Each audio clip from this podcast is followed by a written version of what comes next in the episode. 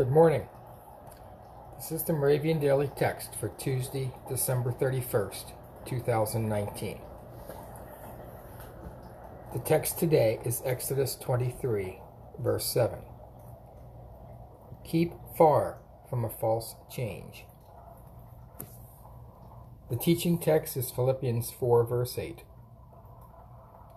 Whatever is true, whatever is honorable, whatever is just, whatever is pure, whatever is pleasing, whatever is commendable, if there is any excellence and if there is anything worthy of praise, think about these things.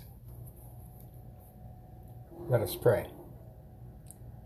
God of truth, help us to move away from the things of this world and towards the godly virtues that embody a follower of your way.